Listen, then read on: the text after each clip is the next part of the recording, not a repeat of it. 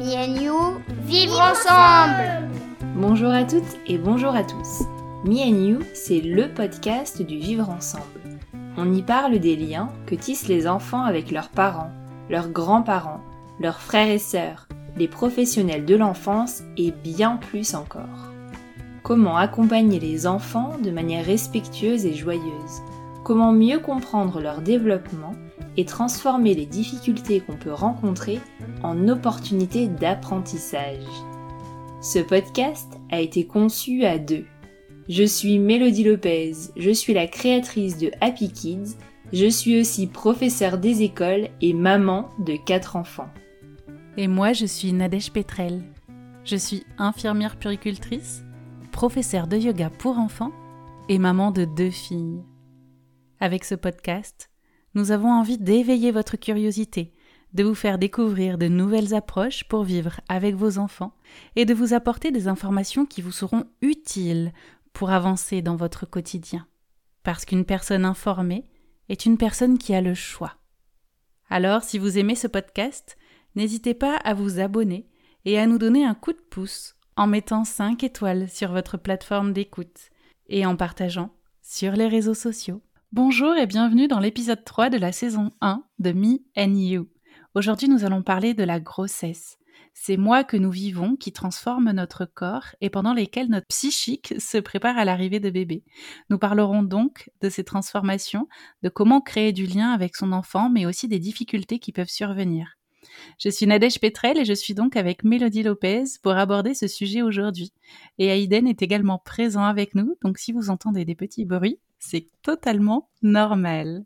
Alors pour commencer justement ce sujet sur la grossesse, eh bien nous allons commencer par le commencement tout simplement, à savoir comment est-ce qu'on découvre qu'on est enceinte, comment est-ce qu'on découvre que ça y est, la grossesse a enfin commencé, quels sont les symptômes et les changements peut-être euh, physiques qui peuvent survenir et nous alerter. Euh, du coup, je vais laisser euh, Mélodie nous expliquer un petit peu tout cela. Alors, merci Nadège. Effectivement, dans le cadre d'une grossesse désirée, donc ce, ce, désir, ce projet de construire une famille, généralement, la première chose qu'on attend avec impatience, c'est de voir est-ce que ce mois-ci, je vais avoir mes règles ou pas. Parce que déjà, quand on voit qu'on a quelques jours de retard, ça peut montrer que ça y est, on est enceinte. Et c'est souvent voilà, le, le premier signe qu'on peut observer quand on est à l'affût de ces, de ces symptômes-là. Et dans ce cas-là, on va pouvoir faire un test de grossesse. bon, on va faire pipi sur une bandelette qui va mesurer en fait le taux de bêta-HCG. Et lorsque c'est positif, eh bien, soit il y aura deux petites barres qui apparaîtront, ou alors un plus, ou alors je suis enceinte. Et même sur certains tests, on peut voir apparaître la date de, de, la conception. Voici une semaine, deux semaines, en fonction des dispositifs utilisés. Et puis, parfois, on peut tout de même avoir ben, des, règles qui, apparaissent et malgré tout ressentir des symptômes comme des nausées ou alors une augmentation du volume de la poitrine ou alors une fatigue voilà, plus prononcée que, d'habitude. Ben, tout ça, ça peut nous mettre la puce à l'oreille sur ben, peut-être que cette grossesse a déjà débuté. Donc, qu'est-ce qu'on fait dans ces cas-là? Suivant le suivi gynécologique qu'on peut avoir, puisqu'on peut être suivi par un gynécologue, par une sage-femme, même parfois par son médecin généraliste, eh bien c'est ce professionnel de, santé vers qui on va aller et qui va pouvoir nous prescrire, en fonction des praticiens, certains vont prescrire une prise de sang pour mesurer justement ce, taux de bêta-HCG, mais ce n'est pas quelque chose qui est obligatoire.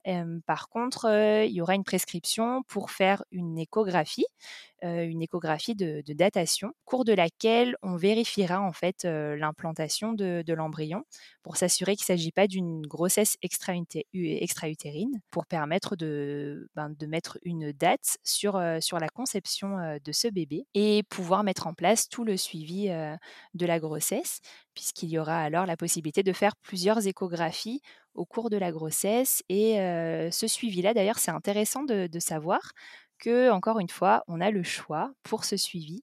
C'est pas forcément un gynécologue qui va nous prendre en charge.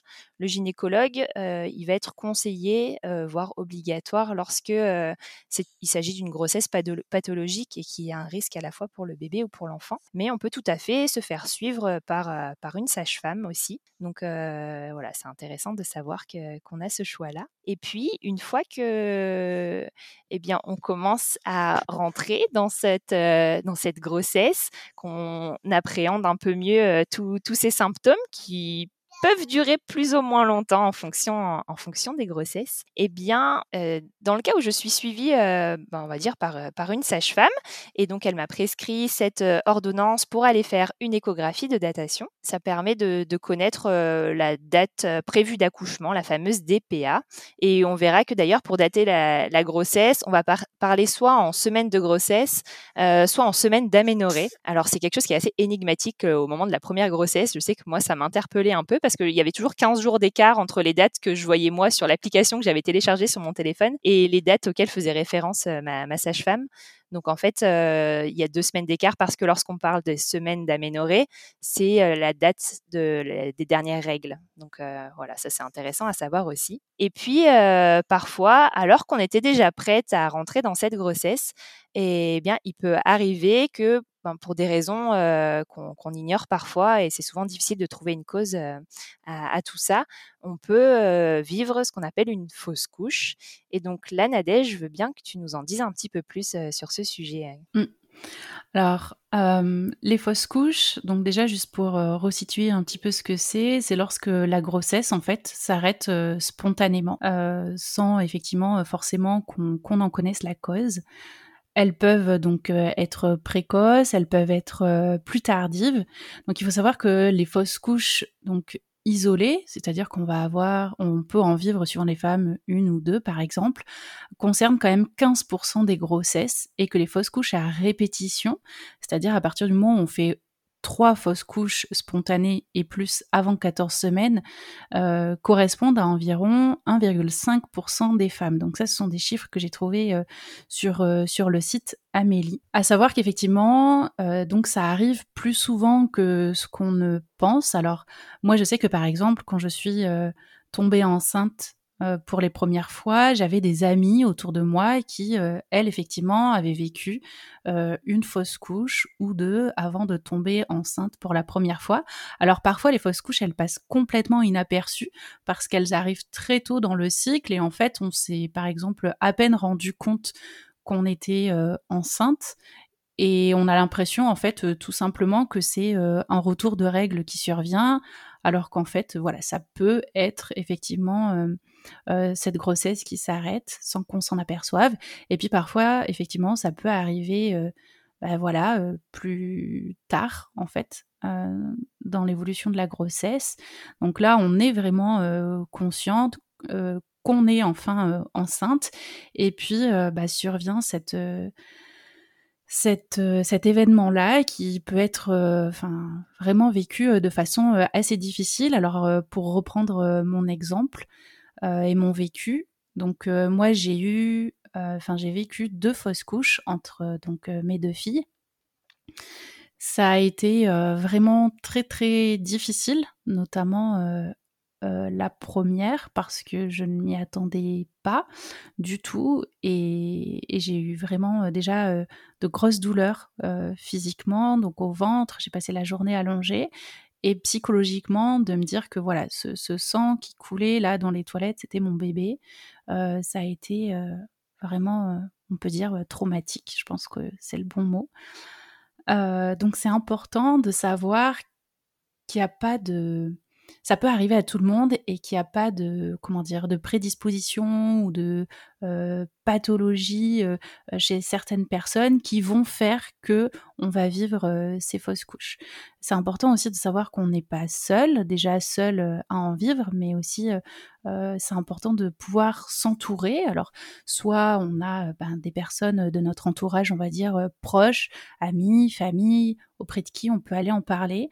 Moi, je sais que je n'ai pas osé en parler, si ce n'est à une ou deux personnes, hum, pour des raisons qui, m'appartiennent.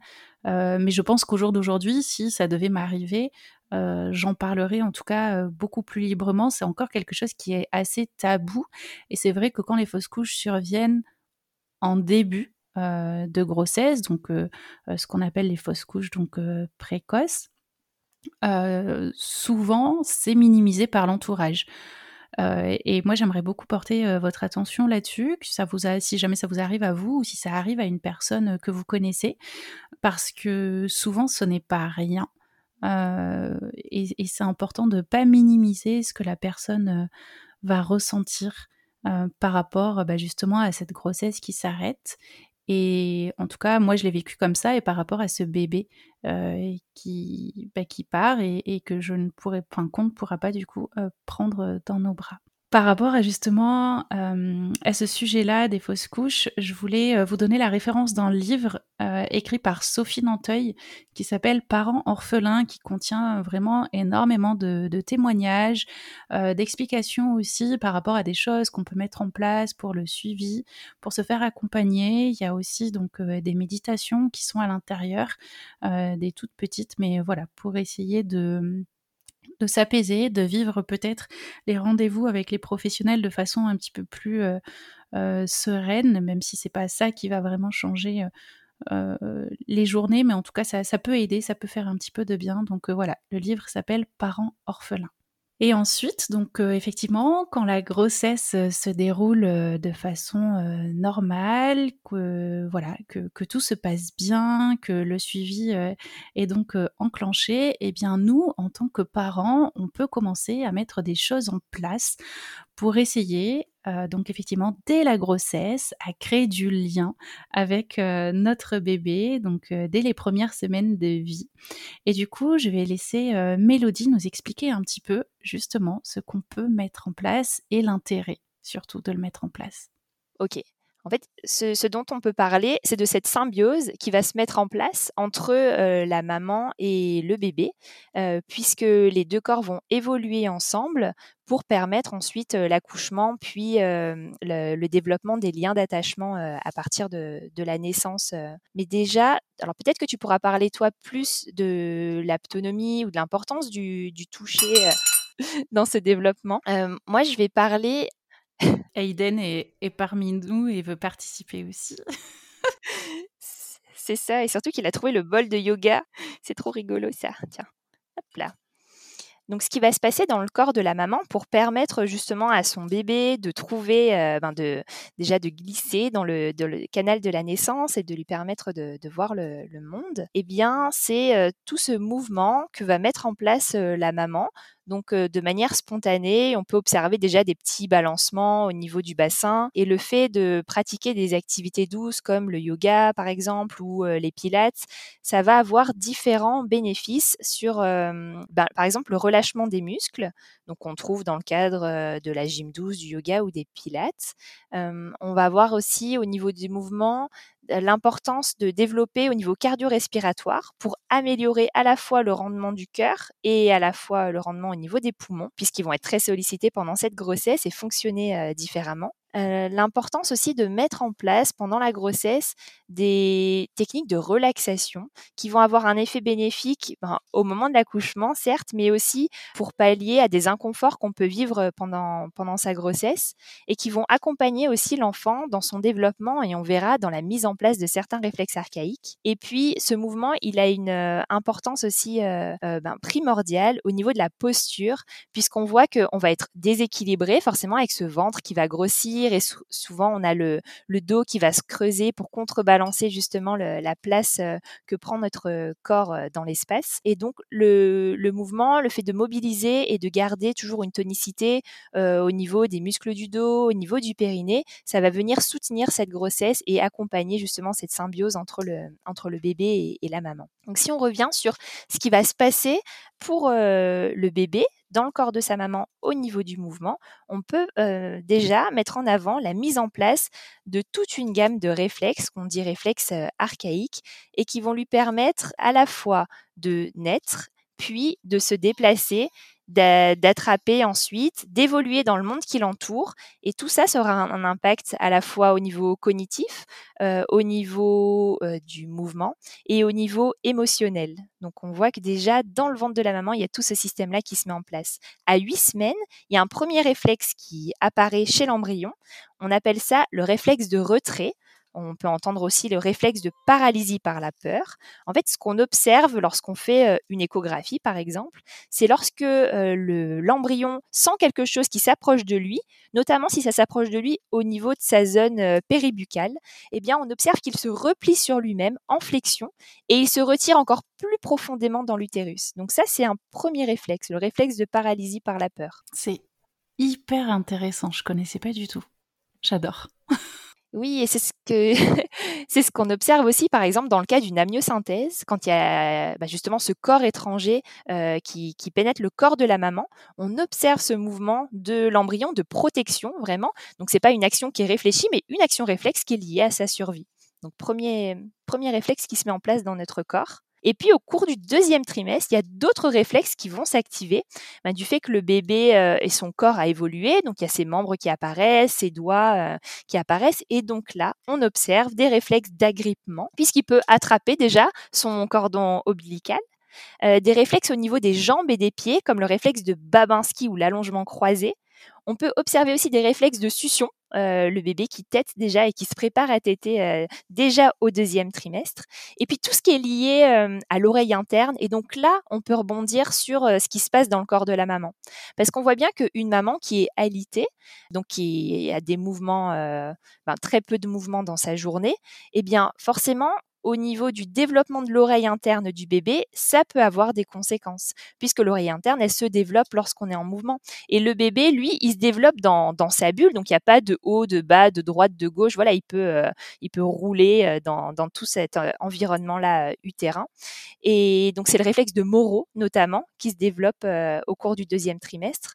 Et puis tous les réflexes du dos, comme le réflexe de Galant, qui va faire que, eh bien, quand le bébé va bouger, et dès qu'il y a une petite stimulation au niveau de son dos, hop là, ça va venir arquer euh, son buste. Et tout ça, en fait, ça le prépare, mine de rien, à l'accouchement, puis à cette descente dans le canal de, de la naissance. Et hum, lorsqu'il y a une mise en place de ces réflexes-là, le bébé, il va bouger de façon organisés. En fait, ces mouvements, ils vont être orchestrés par ces réflexes et ça va permettre plusieurs choses. À la fois une croissance nerveuse, à la fois ben, la coordination de son oreille interne qui va servir à l'équilibre, mais pas que, et puis toute cette proprioception aussi musculaire euh, qui, qui s'active. Et puis le troisième trimestre, enfin, bah là on part euh, en route vers la naissance. Donc ça, il y a un aspect qui est intéressant aussi, c'est que souvent en obstétrique, on considère que hum, un bébé qui naît à 8 mois de grossesse, il est considéré comme à terme. Mais en fait, par rapport à ses réflexes, on dit qu'il est prématuré, surtout au niveau des réflexes orofaciaux, par exemple. Et c'est intéressant d'avoir ça en tête aussi, voilà, au moment de la naissance, ça peut expliquer des petites choses, cette immaturité en fait de ces réflexes archaïques qui n'ont pas eu le temps de se développer encore en intra-utérin. Et hum, Ensuite, d'ailleurs, quand on dit que les réflexes euh, d'un bébé, d'un être humain même en général, ils s'intègrent autour de 12 mois pour la majorité euh, de, ces réflexes, eh bien c'est vraiment 12 mois une fois que le bébé est sorti du ventre. C'est-à-dire que même un bébé qui est né à 6 mois de grossesse, par exemple, eh bien on doit observer une intégration de ces réflexes malgré tout à 12 mois. Donc c'est intéressant de le prendre en compte. Il n'y a pas d'âge corrigé pour les réflexes. Et du coup, cette naissance, en fait, ça vient initialiser la motricité réflexe et il y a déjà énormément de choses qui se sont mises en place au moment de, au moment de cette naissance. C'est passionnant. Et ça permet ouais, de, comprendre plein de choses du fondement, en fait, de comment on se construit euh, carrément. Et, et, donc, justement, si on veut aller dans ce sens-là, d'accompagner l'enfant dans son développement à travers les propres mouvements de notre corps, mais on n'est pas seul à vivre cette grossesse. Il y a voilà, il y a ce deuxième parent qui va être actif aussi et qui peut participer à l'éveil euh, bah, de, de, ce développement, de ce lien qui va se tisser et notamment par le toucher, puisque déjà euh, assez instinctivement, on vient poser nos mains sur le ventre et tout ça, ça vient créer des stimulations et c'est un des premiers sens qui se développe chez le bébé. Et peut-être que c'est l'occasion euh, pour toi de, nous parler ben, de l'aptonomie, voilà, qu'on peut pratiquer avec son bébé. Tout à fait. Alors, euh, l'autonomie, du coup, c'est quelque chose qu'on peut mettre en place dès le quatrième mois de grossesse, donc avec un professionnel. Euh, donc, euh, en général, c'est les sages-femmes ou gynécos qui sont formés à cette pratique-là. Donc, en fait, il s'agit d'entrer en contact avec euh, avec son bébé par le toucher, donc en touchant tout simplement le ventre de la maman. Donc on peut soit le faire soit en tant que femme, euh, soit on peut le faire également avec euh, le deuxième parent. Ça c'est comme on en a envie. Moi je sais que j'ai trouvé ça très intéressant puisqu'on l'a fait pour notre fille aînée de pouvoir être deux justement parce que je sais que mon mari avait aussi besoin de prendre conscience que ce bébé était bien là, en train de prendre vie à l'intérieur de mon ventre, euh, de rendre les choses beaucoup plus concrètes. Et ensuite, ce sont aussi des exercices que nous, on a pu mettre en place à la maison, dans le quotidien, donc euh, euh, même sans du coup la sage-femme, du fait de tout ce qu'elle nous avait transmis. Et du coup, c'est beaucoup plus facile quand effectivement les, deux parents étaient présents pour pouvoir ensuite euh, le reproduire euh, à la maison. Parce que du coup au départ on est vraiment guidé par ce professionnel qui nous explique en fait un petit peu comment mettre nos mains sur le ventre, comment les appuyer un petit peu. Alors déjà pour entrer en contact avec le bébé, c'est-à-dire euh, poser les mains et attendre en fait tout simplement qu'il vienne euh, au contact de nos mains et de la chaleur euh, que ça peut produire pour qu'il vienne bah voilà donner un petit coup avec ses mains, avec ses pieds ou juste venir se blottir. C'est là aussi les moments où on va voir le ventre qui se déforme tout doucement. Et c'est vraiment émouvant de, pouvoir euh, vivre ça et de se dire, euh, voilà, euh, moi j'entre en contact avec mon enfant et mon enfant me répond. Donc il y a vraiment quelque chose qui se crée d'assez fort et d'assez puissant dans, dans ces moments-là. Et puis avec l'autonomie, on peut aussi, euh, ce que ma sage-femme appelait euh, faire de la place. Donc en fait, par exemple, quand on est enceinte, on a ce sentiment-là que dans le ventre, on, on a un peu serré ou que notre bébé est un petit peu à l'étroit, surtout quand la grossesse euh, est déjà bien entamée. Donc en fait, ce qu'on peut faire, c'est effectivement euh, faire de la place avec nos mains. Donc il y a des petits mouvements à faire et qui vont en fait euh, engendrer le fait que oui, on a cette sensation d'avoir euh, d'avoir plus de place, que c'est moins pesant, que que peut-être le bébé est un peu moins moins à l'étroit et, et, au final qu'on lui a donné euh, un petit peu plus de d'espace en fait euh, à l'intérieur pour qu'il puisse aussi euh, bah, venir prendre ses, ses, différentes positions ou, ou, bouger. Et ça renvoie vraiment une sensation de confort en tout cas pour la maman.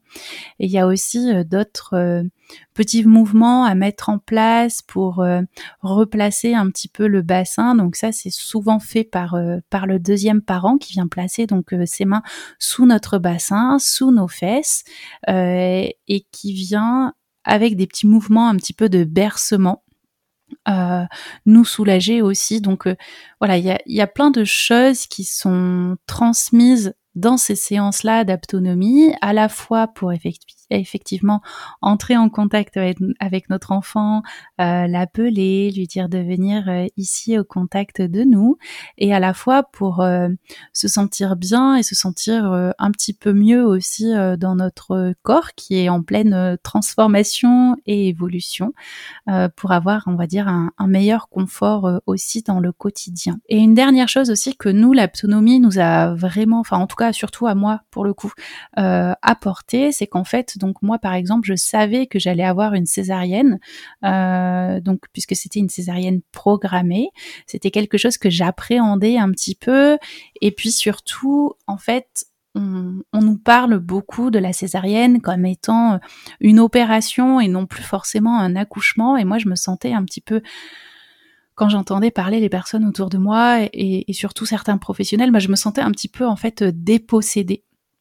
Euh, de cet accouchement. Enfin, en tout cas, je, je n'entendais plus le mot accouchement et c'était euh, quelque chose qui était euh, assez difficile pour moi. Et du coup, pendant ces séances d'autonomie, ce qui a été mis en place par ma sage-femme, c'est de recréer un petit peu et de me préparer à cette césarienne pour que vraiment je puisse le vivre pleinement comme un accouchement le jour J. Donc pour vous donner un petit peu des idées, elle me demandait donc euh, de fermer les yeux, ce que je faisais, et puis elle faisait des bruits euh, tout autour, donc euh, des bruits d'instruments qu'elle pose sur sur un plateau par exemple en métal, de tiroirs qui s'ouvrent et qui se ferment. Elle marchait aussi tout autour de moi pour entendre les différents professionnels qui allaient s'activer tout autour de moi pour préparer la sortie de, notre fille. Et du coup, donc tout, tout cet environnement, on va dire, euh, au niveau enfin sensoriel, par rapport au bruit euh, que j'allais pouvoir retrouver en fait le jour de ma césarienne. Et ensuite, elle m'a aussi alerté sur euh, le petit bruit d'aspiration du liquide amniotique. Donc, elle me l'a mimé tout ça pour que vraiment je puisse l'avoir en tête, qui était donc synonyme de, eh bien, c'est le moment où ton enfant ou ta fille va effectivement sortir et naître en fait. Et du coup, pour accompagner cette naissance là, cette cette ce passage de la vie euh, intra-utérine à la vie extra-utérine, eh bien, elle m'a appris euh, à pousser, mais avec le ventre, euh, pour bah, vraiment, voilà, l'accompagner et, et, vivre cette césarienne vraiment comme un accouchement et non comme comme une simple opération tout simplement, et pour que je puisse en fait devenir actrice de, de sa naissance. Et ça, ça a été vraiment très très très important pour moi. Donc euh, voilà, vraiment l'autonomie c'est quelque chose euh, d'assez complet dont au départ on, mesure pas forcément l'importance parce que nous on y allait vraiment voilà pour un peu on va dire sentir euh, notre fille bouger à l'intérieur de notre ventre, effectivement entrer un petit peu en contact avec elle, mais au final il s'en dégage des choses euh, encore plus euh, profondes, intenses et importantes. Donc euh, moi, je ne peux que vous encourager si jamais vous avez un professionnel qui qui propose cette pratique-là pas loin de chez vous, à pourquoi pas déjà vous renseigner et, et à tester. Et du coup, ben, effectivement, avec tout ça, j'ai commencé un petit peu à parler d'accouchement et c'est aussi quelque chose qu'on prépare en fait hein, pendant la grossesse. et surtout, en fait, on va se, se questionner à savoir où est-ce qu'on aurait envie euh, de donner naissance parce qu'effectivement, il peut y avoir euh, différents lieux pour mettre au monde euh, notre enfant. Et du coup, Mélodie, est-ce que tu veux nous en dire un petit peu plus sur toutes ces possibilités-là? Effectivement, c'est un, projet qu'on va partager avec le, deuxième parent, la, rencontre qu'on attend avec impatience et qui va nous permettre de commencer à fonder notre famille. Et ça peut commencer par ben, choisir le, lieu où on va accoucher. Et pour ça, on ne le sait pas forcément au départ, mais on a quand même plusieurs options qui s'offrent à nous. On va parler de l'option la plus courante, qui concerne le plus grand nombre de naissances, en tout cas en France. Donc c'est la maternité. Et les maternités sont classées en trois catégories. Il va y avoir plusieurs niveaux, en fait, niveau 1, niveau 2 et niveau 3, euh, en fonction de leur capacité à accueillir les bébés à partir d'un certain nombre de semaines de, grossesse, donc euh, du plus prématuré au, bébé euh, né euh, plus à terme. Et mmh, donc là, c'est pareil, on, peut aller visiter la maternité, rencontrer le, personnel pour se faire une idée déjà si nous, on a un projet de naissance en tête. Il y a certaines maternités, par exemple, qui proposent des salles nature et ça peut être un critère de choix. Il y a d'autres mamans qui vont être rassurées de savoir que ben, y a sur place tout le personnel qui est formé et le matériel ben, en cas de, de problème au moment de l'accouchement. Donc chaque, famille aura ses critères de choix par rapport à la maternité. Et puis, il y a possibilité aussi d'accoucher dans ce qu'on appelle un plateau technique. Donc là, généralement, on est suivi par une sage-femme qui va nous accompagner tout au long de notre grossesse. Et c'est cette sage-femme qui va être présente le jour de la naissance de notre bébé. Donc le plateau technique, c'est en maternité. Et mmh, donc dans une salle d'accouchement voilà qui est utilisée pour pour le plateau technique et donc, en fait, la sage-femme va être, euh, va avoir des astreintes. Et donc, quand on sent que le travail se met en route, c'est elle qu'on va contacter. Et puis, elle va se rendre à la maternité et préparer pour euh, nous permettre d'accueillir euh, notre bébé ensemble. Donc, on est dans un environnement hospitalier, mais dans un contexte un peu plus intime, puisque on connaît la personne déjà bah, du fait du suivi pendant la grossesse. Donc, voilà, ça peut faire partie des critères de choix aussi de se sentir un peu plus en sécurité du fait qu'on connaît l'interlocutrice qui sera là le, jour J. autre option qui s'offre à nous, c'est la maison de naissance. Donc, il existe quelques maisons de naissance en France, à peu près une dizaine, mais voilà, il y a, des projets qui, se construisent et qui se mettent en place pour augmenter ce, nombre de maisons de naissance, sachant que c'est un protocole qui est encore expérimental. Et donc, il y a des critères de sélection qui sont assez stricts pour pouvoir accoucher en maison de naissance. Il y a voilà toute une checklist à faire. Il ne faut pas présenter de, pathologie au moment de, de l'accouchement en maison de naissance. Donc, ces maisons de naissance, elles sont rattachées à une maternité. Et là, il y a deux sages-femmes qui seront présentes le jour de l'accouchement. Donc il y a une sage-femme qui est celle qui nous a suivis pendant le temps de la grossesse et une deuxième sage-femme qui est là en renfort. Donc ça, on pourra en parler plus en détail puisque moi j'ai eu la chance de vivre cette expérience-là de maison de naissance.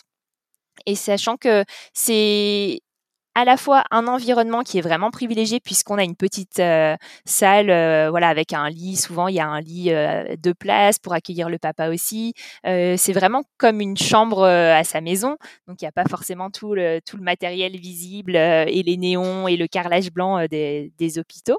Et puis, on est en confiance puisqu'on connaît la sage-femme qui est là et vraiment là, c'est se faire chouchouter plus, plus, plus, parce qu'il y a le deuxième parent qui est présent, plus les deux sages-femmes. Et voilà, enfin, c'est une chouette expérience que, que, qui me ferait plaisir de partager avec vous. Et une autre option qui s'offre à nous, c'est l'accouchement à domicile puisque voilà, c'est quelque chose qui est aussi possible en France. Après, on verra que c'est pas forcément trop facilité au niveau bah, réglementation, puisque il y a très peu de sages-femmes qui font ces accouchements à domicile, notamment du fait de l'assurance très très chère qu'elles doivent payer pour pouvoir bah, encadrer ces naissances-là. Et dans les accouchements à domicile, donc on accouche dans, dans sa maison. Donc là, c'est pareil, il y a aussi des critères à respecter, puisque l'objectif, c'est bien sûr que tout le monde soit en sécurité et on peut l'être tant que c'est un accouchement qui, voilà, qui peut se faire de manière naturelle et qui a pas de pathologie associée. Et là, donc il y a une sage-femme qui est présente. Et puis il peut y avoir éventuellement aussi une doula. Et là, c'est pareil, c'est une, ressource précieuse auquel, à laquelle on peut faire appel lorsqu'on est enceinte, puisqu'elle peut nous accompagner, cette doula, à la fois pendant le temps de grossesse et puis à la fois pendant ben, ce postpartum si important à préparer et puis où on a en fait beaucoup besoin de soutien puisque si nous on s'occupe de notre bébé et eh bien c'est chouette d'avoir une ressource qui va nous permettre de s'occuper de la maison, des aînés et il y a toute une logistique qui est vraiment chouette à préparer en amont. Est-ce que tu veux bien nous parler un peu plus de cette préparation du postpartum, Nadège? Alors oui, avec grand plaisir, parce qu'en fait, effectivement, on va partir surtout dans le, dans le cas où, où c'est une première grossesse et du coup un premier bébé euh, qu'on attend et qu'on n'a jamais vécu en fait euh, ce que c'était que la parentalité, qu'on n'a jamais forcément vécu euh, la matrescence, la patrescence, et donc euh, tout ce à quoi on, ne s'attend pas forcément. Du coup, de pouvoir effectivement, comme tu disais, s'entourer de professionnels qui vont être là pour bah, nous préparer un petit peu à tous ces changements de vie qu'on va qui vont s'opérer au sein de la famille. C'est aussi important. Donc effectivement, il y a les doulas qui sont donc des personnes ressources qui peuvent être là, que ce soit en pré-natal comme en post-natal, pour, euh, pour nous guider, répondre à nos questions, être un réel soutien aussi quand euh, les grossesses euh, sont un petit peu compliquées ou pathologiques. On y reviendra tout à l'heure avec Mélodie. mais c'est vrai que du coup, d'avoir des personnes ressources qui, par exemple, pourront nous faire aussi un petit peu à manger ou nous aider si jamais il y a des aînés c'est aussi important. Et donc dans cette préparation pour le postpartum, eh bien moi je vous invite aussi dans la liste, on va dire, des professionnels à avoir un petit peu en ressources pour vous, pour vous accompagner, à vous rapprocher également pour les, les personnes, les mamans qui souhaitent allaiter, euh, de consultantes en lactation.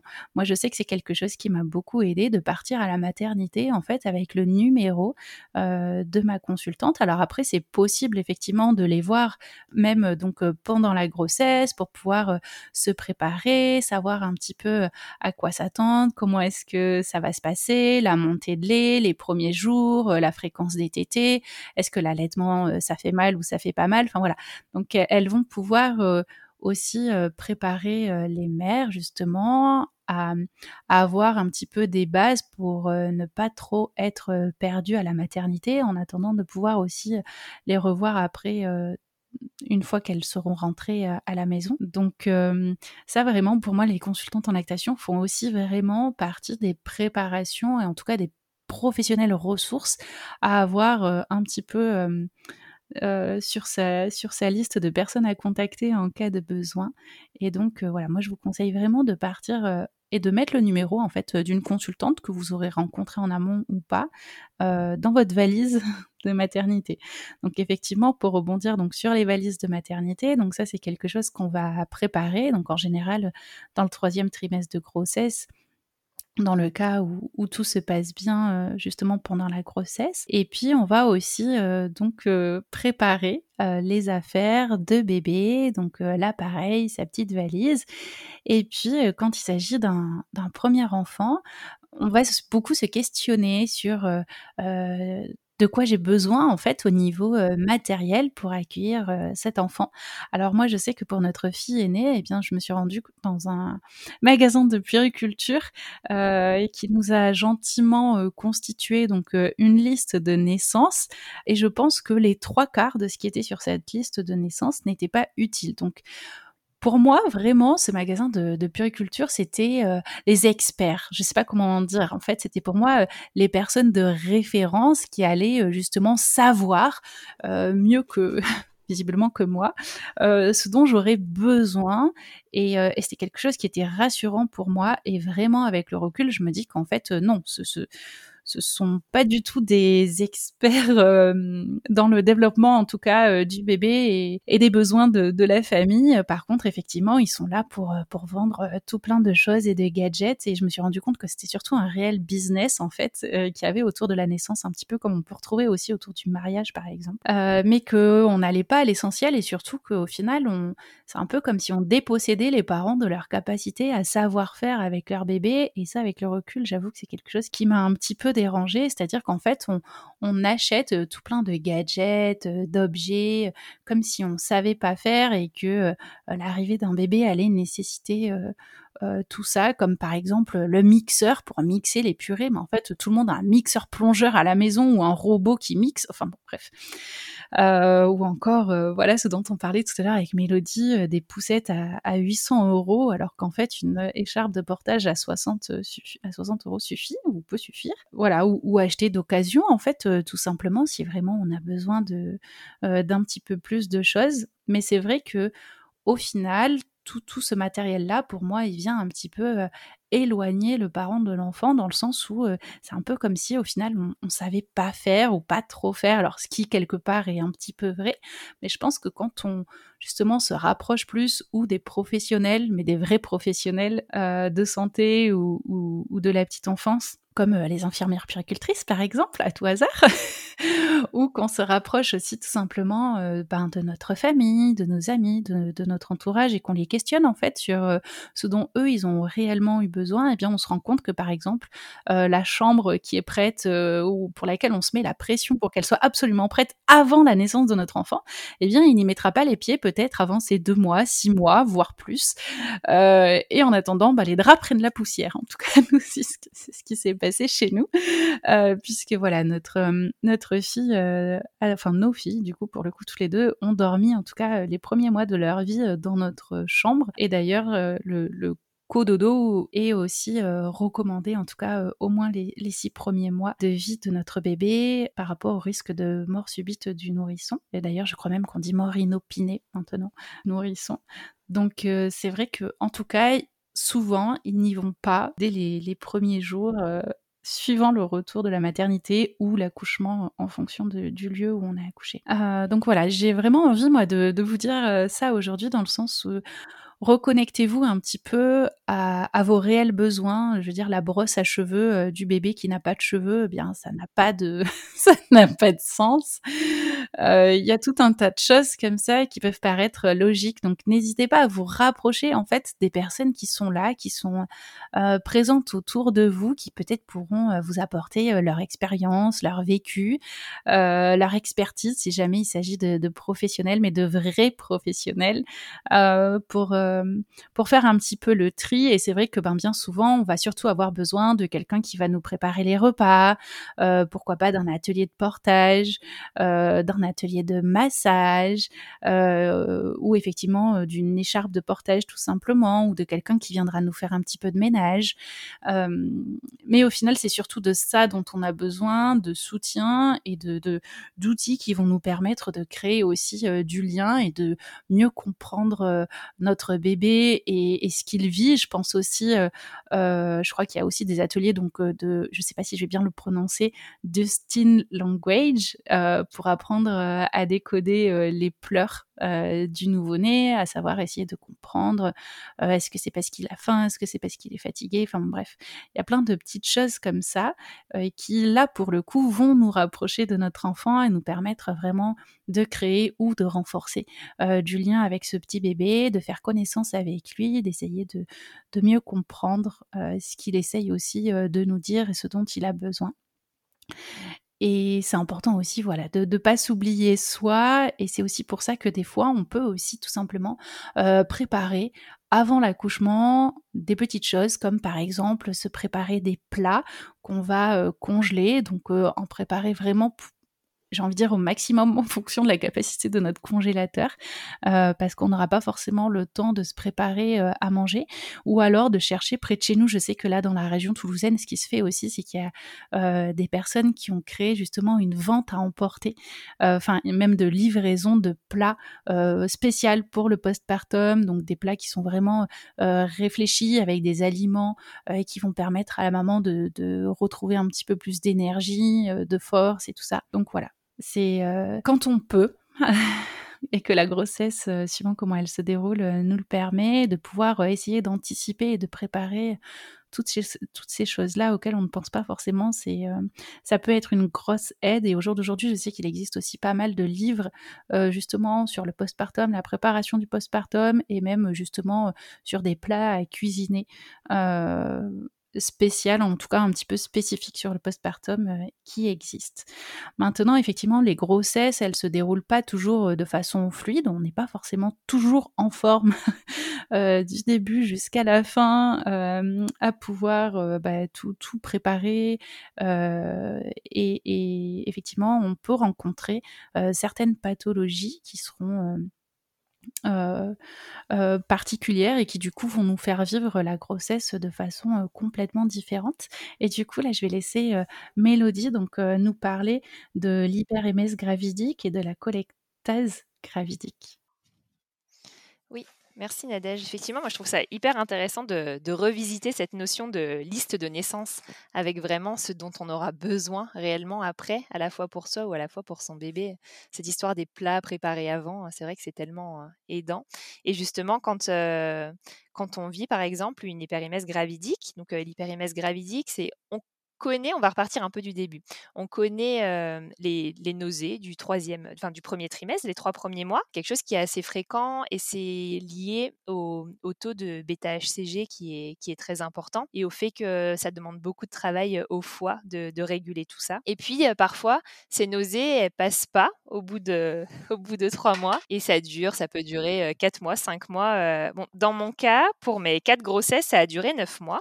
Donc neuf mois de nausées et surtout neuf mois de, vomissements. Donc c'était compliqué, enfin difficile à vivre pour moi, surtout pour, pour ma première grossesse, parce que j'avais en tête le fait que voilà, on pouvait être sujet à des nausées quand on était enceinte, mais que à trois mois ça s'arrêtait. Et quand à trois mois ça s'est pas arrêté et que j'en parlais autour de moi, en me disant oh, mais ça va passer, c'est normal, c'est des, des, des, petites nausées, voilà, c'est les mots de grossesse, c'est les petits mots de grossesse, mais ça va passer. Et puis c'était accueilli comme ça à peu près par à la fois mon entourage et à la fois les professionnels de santé qui m'entouraient. Sauf que moi ça ça générait le fait que je vomissais toute la journée, donc c'était hyper handicapant parce que bah, j'ai dû me mettre en, arrêt de travail parce que c'était pas possible pour moi en fait de faire une journée de travail en continu alors que je vomissais 10 à 15 fois par jour. Donc ouais, vraiment ce sentiment de ne pas être comprise, de juste c'était des nausées et j'ai vécu ça Donc pendant toute cette première grossesse, bon ok, j'étais pas bien pendant neuf mois, c'était comme ça. Et puis à force d'en parler, j'ai fini par tomber sur une sage-femme qui m'a expliqué justement qu'en fait il s'agissait d'hyperémèse gravidique, même si ça n'a pas régulé cette pathologie-là que j'ai vécue ensuite pour ma deuxième grossesse, puis ma troisième pour ma quatrième. Le fait de le savoir déjà, que c'était pas juste des petites nausées comme ça, que voilà que ça portait un nom et,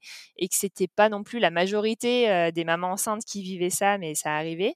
Ça m'a quand même apaisé parce que on avait tendance à me dire bah, c'est peut-être que tu n'es pas prête à voir ton corps se transformer, tu n'as pas envie forcément d'avoir un gros ventre, est-ce que tu étais vraiment prête pour avoir ce bébé? Enfin, on mettait en avant en fait que les aspects psychologiques et pas les aspects vraiment physiques que moi que moi je vivais. Il faut savoir que dans les cas d'hyperémèse gravidique, on peut observer plusieurs facteurs qui peuvent mettre la, puce à l'oreille. Bah, l'intensité justement des nausées et des vomissements et qui va durer dans le temps.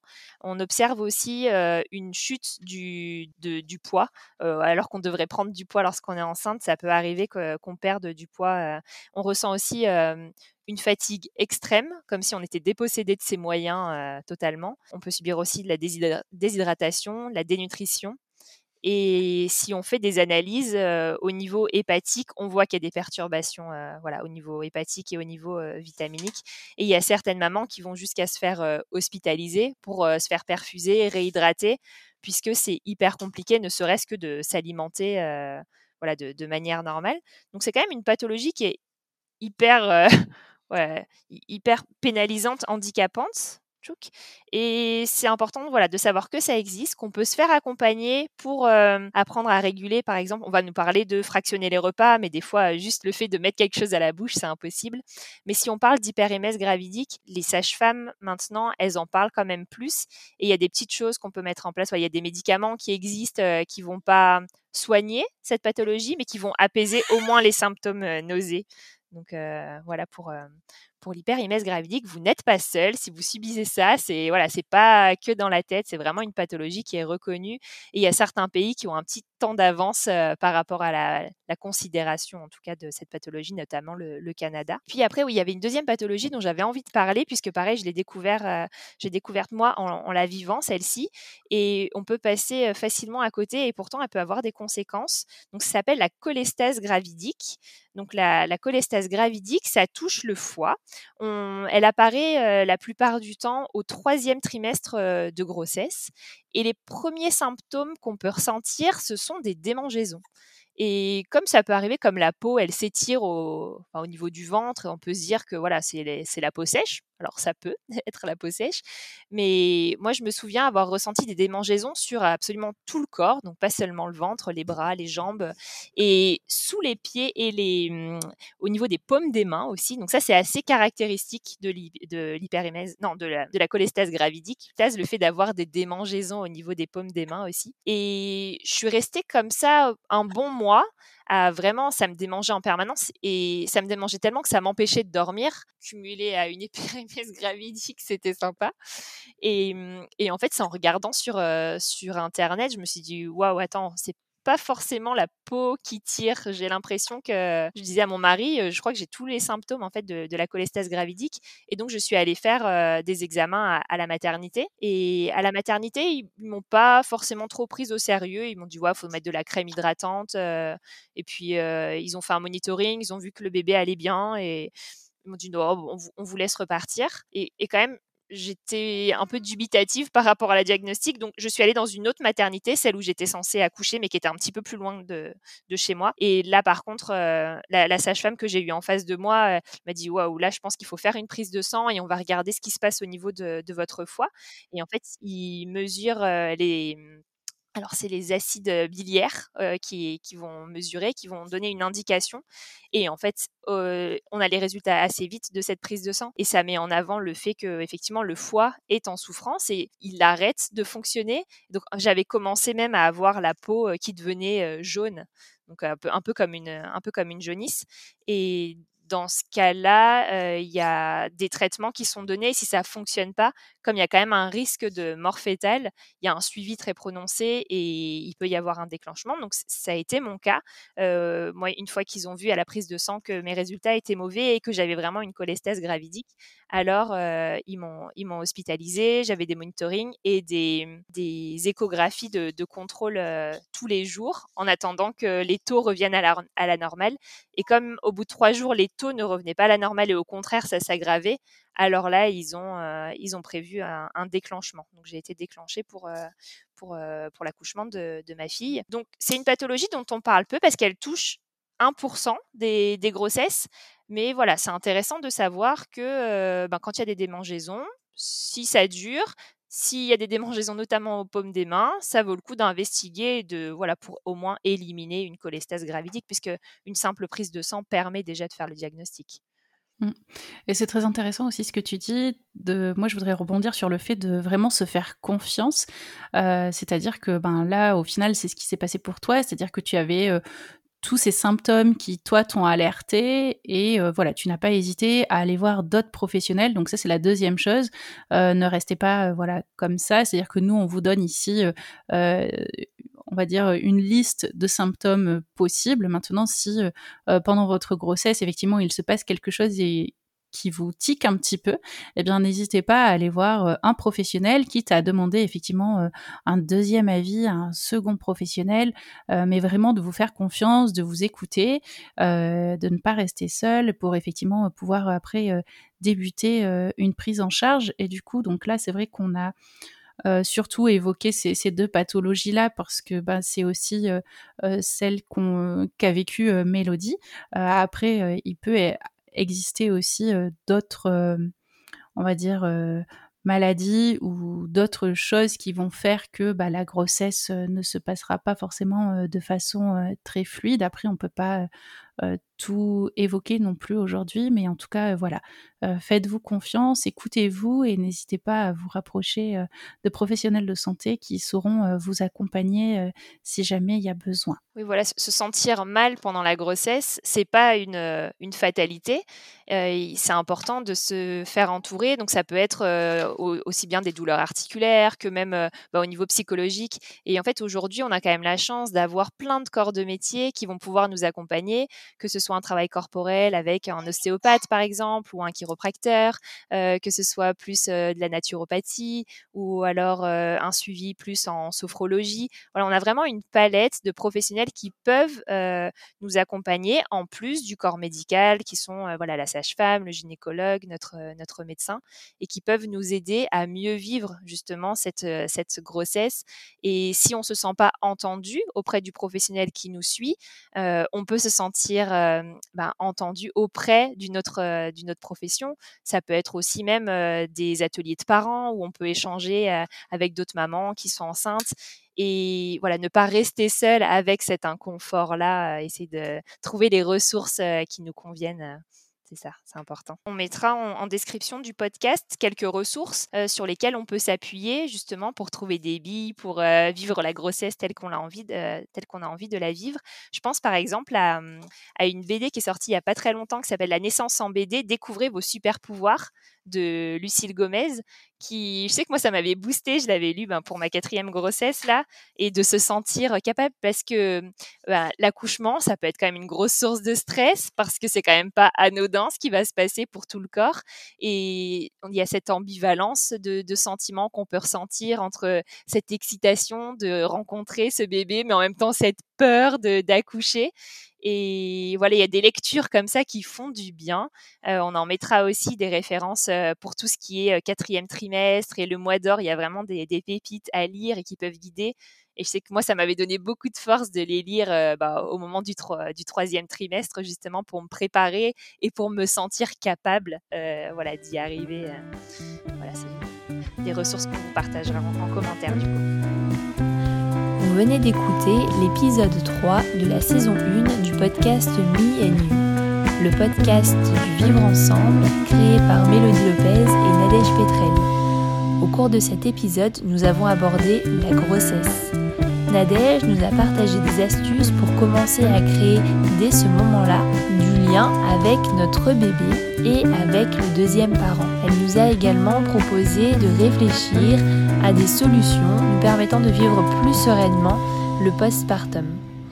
Quant à moi, j'ai abordé certaines pathologies que l'on peut rencontrer au cours de la grossesse et puis nous avons parlé également des réflexes qui se mettent en place et qui vont permettre à notre bébé Si vous avez aimé cet épisode, n'hésitez pas à mettre 5 étoiles sur votre plateforme d'écoute, à en parler autour de vous et à partager sur les réseaux sociaux. Dans le prochain épisode, nous parlerons de l'accouchement.